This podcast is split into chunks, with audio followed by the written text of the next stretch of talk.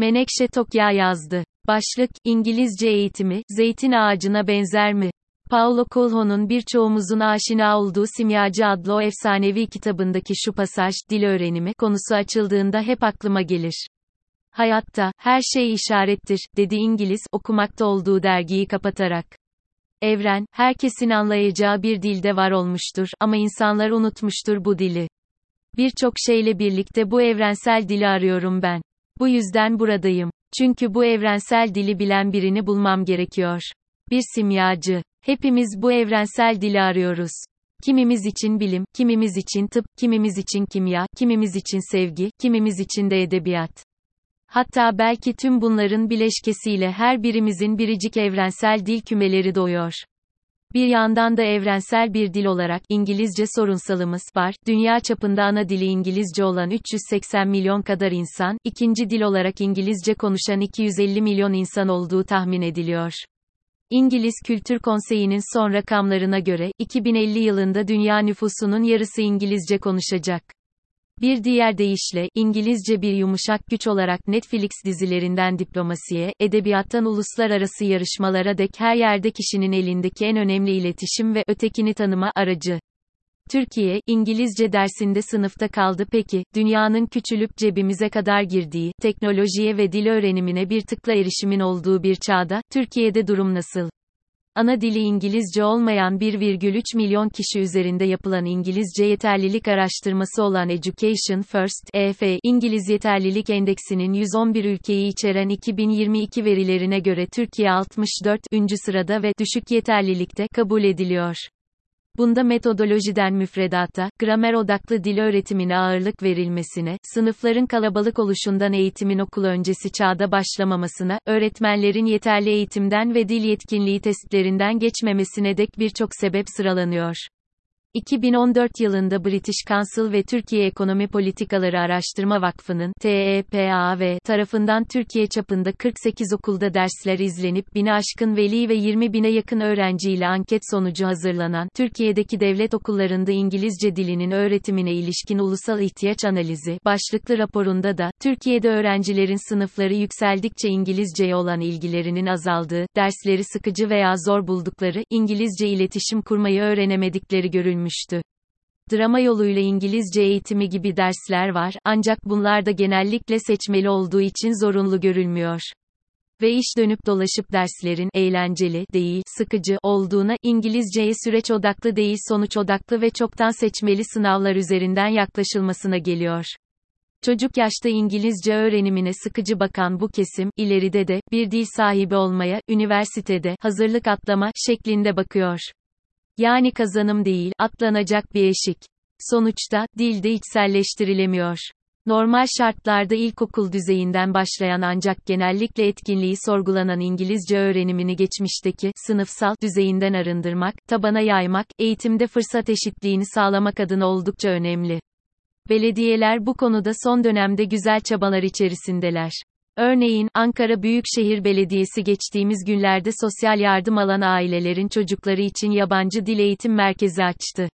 15 ila 25 yaş aralığındaki çocuk ve gençler, bu merkezde İngilizce konuşma, yazma, okuma ve dinleme eğitimi alacaklar.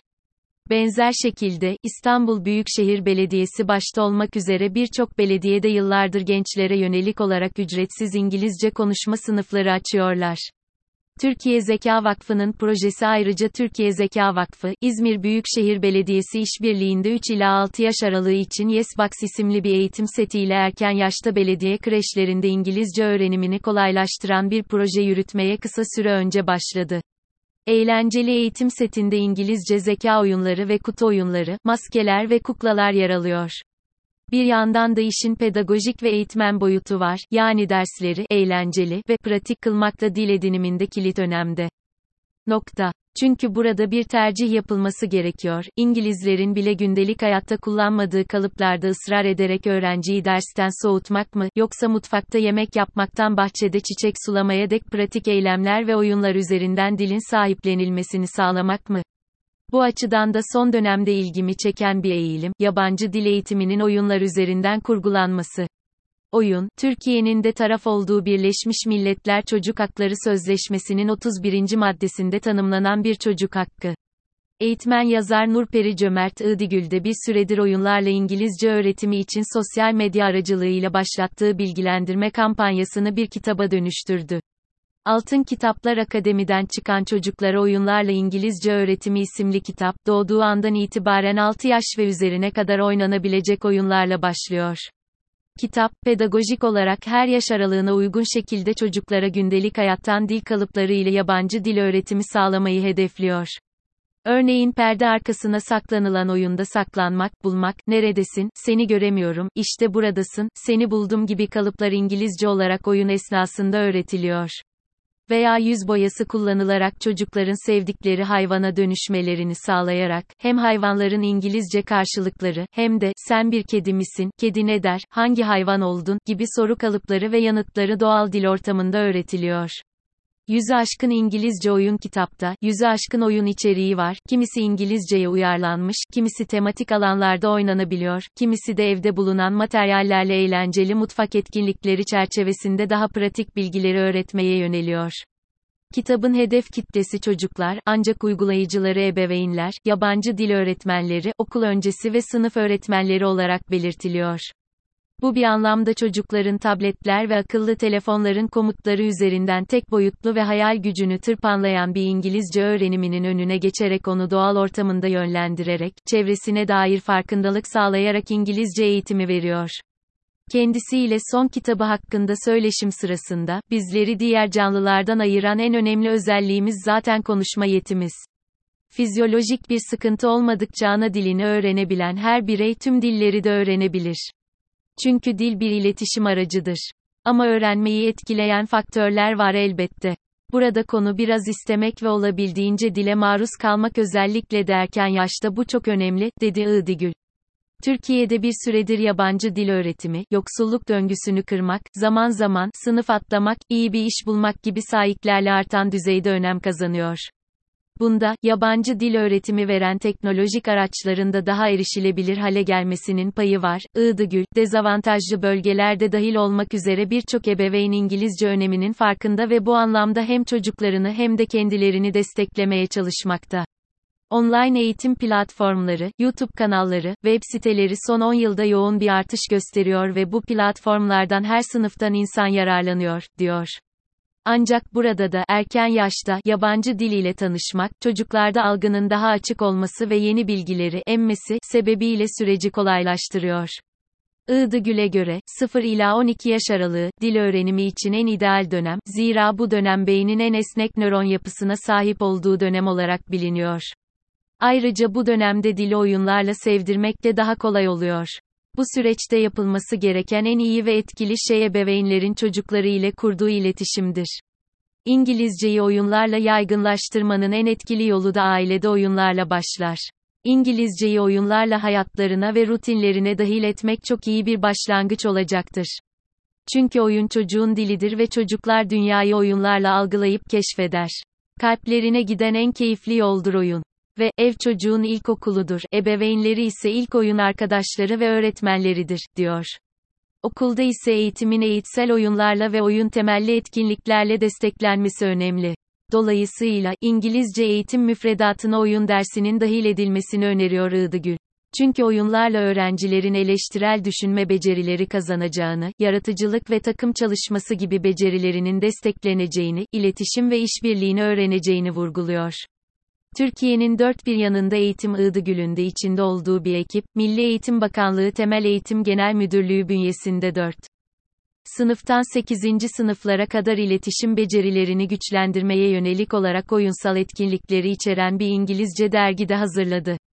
Iğdigül, yaklaşık 3 yıldır il ve ilçe milli eğitim müdürlüklerinde, eğitim derneklerinde, okul öncesi kurumlarda hem öğretmenler hem de ebeveynlerle bu alanda eğitim veriyor. Örneğin son olarak Muğla, Mersin, Denizli'de verdiği üçer günlük eğitimler sonunda katılımcı öğretmenlerden İngilizce bir oyun tasarlamalarını istedi ve bu oyunları da bizzat uygulama aşamasında denetleyerek üretilen oyunlardan da Milli Eğitim Müdürlükleri işbirliğiyle kitaplar oluşturuldu. Tüm bu çabalar, Türkiye'de dil öğreniminin ayrıcalıklı görülen konumundan arındırılması için çok değerli adımlar. Cumhuriyetin 100. yılında hedeflerimizi teknoloji, bilgi ekonomisi, Ar-Ge, bilim alanlarına yöneltiyorsak, bunun için yabancı dile hakimiyet amasız fakatsız olmazsa olmaz bir şarttır. Bu doğrultuda atılan tüm adımların da kartopu etkisiyle büyümesi gerekir. Yabancı dil öğrenimine yönelik psikososyal ve ekonomik bariyerlerin indirilmesi de buna dahil. İngiliz dili eğitiminde Türkiye'nin önde gelen uzmanlarından olan Profesör Doktor Cem Balçıkanlı, bir yabancı dilin küçük yaşta sevdirilmesinin bireyleri sorgulayıcı hale getirdiğine, eleştirel düşünmeyi ve merak duygusunu tetiklediğini, empati konusunda derin bir bakış açısı katıp beynin gelişimini beslediğini özellikle vurguluyor. Uzmanlar, çocukların dile ne kadar erken maruz kalırsa o kadar iyi olacağı uyarısında birleşiyorlar. Ancak bir çocuğun 2 ila 3 yaşlarında oyunlarla dil öğrenmeye başlaması rekabetçi pazar ortamının çok sık pazarlanan reklam sloganlarının aksine ona dil konusunda mükemmeliyet sağlamıyor. Balçıkanlı'ya göre, bu şekilde, dile karşı olumlu duygu, geliştiriliyor. Şarkı söyleyerek, el işi yaparak, çizgi film izleyerek, oyunlar oynayarak, tekerlemeler mırıldanarak. Bununla birlikte, üniversitelerde yetiştirilen İngilizce öğretmenlerinin mesleğe seçilirken kendi dil yeterliliklerinin de sıkı bir ön incelemeden geçirilmesi gereği vurgulanıyor. Zira, Balçıkanlı, ÖSYM'nin bu konudaki sınavında sadece okuma, kelime bilgisi ve gramerin dikkate alındığını ve bunun sonucunda da yeterli dil becerilerine sahip olmayıp teknik çerçeveyi bilmekle yetinen öğretmenlerin de sahaya çıkma ihtimalinin doğduğunu belirtiyor. Devlet okulu ile özel okul farkı yani, İngilizce dil eğitiminde, oyunları da katacak şekilde, dil öğrenimi önemli. Ve bu da eğitimde fırsat eşitliğini sağlamada, devlet okuluna giden bir çocuk ile özel okula giden bir çocuğun benzer düzeylerde yabancı dil eğitimi alabilmesini güvence altına almada önemli.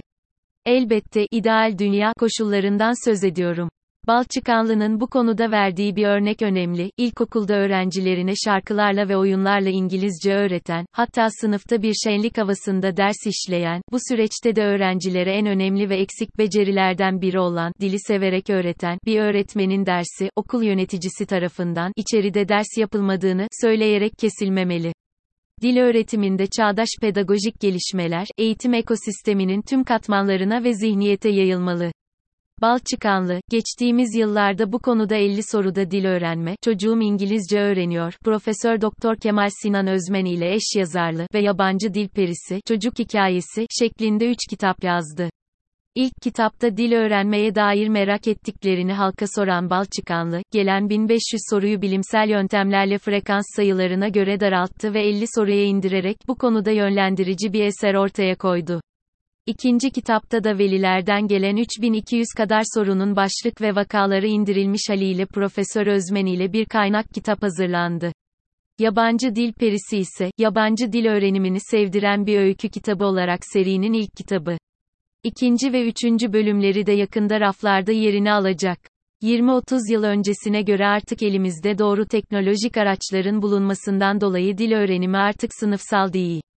Robin Williams'a Oscar ödülü kazandıran Good Will Hunting'deki o meşhur replik gibi, 150 bin dolar harcayarak aldığın eğitimi 1,5 dolarlık kütüphane pasosu ile de alabilirsin.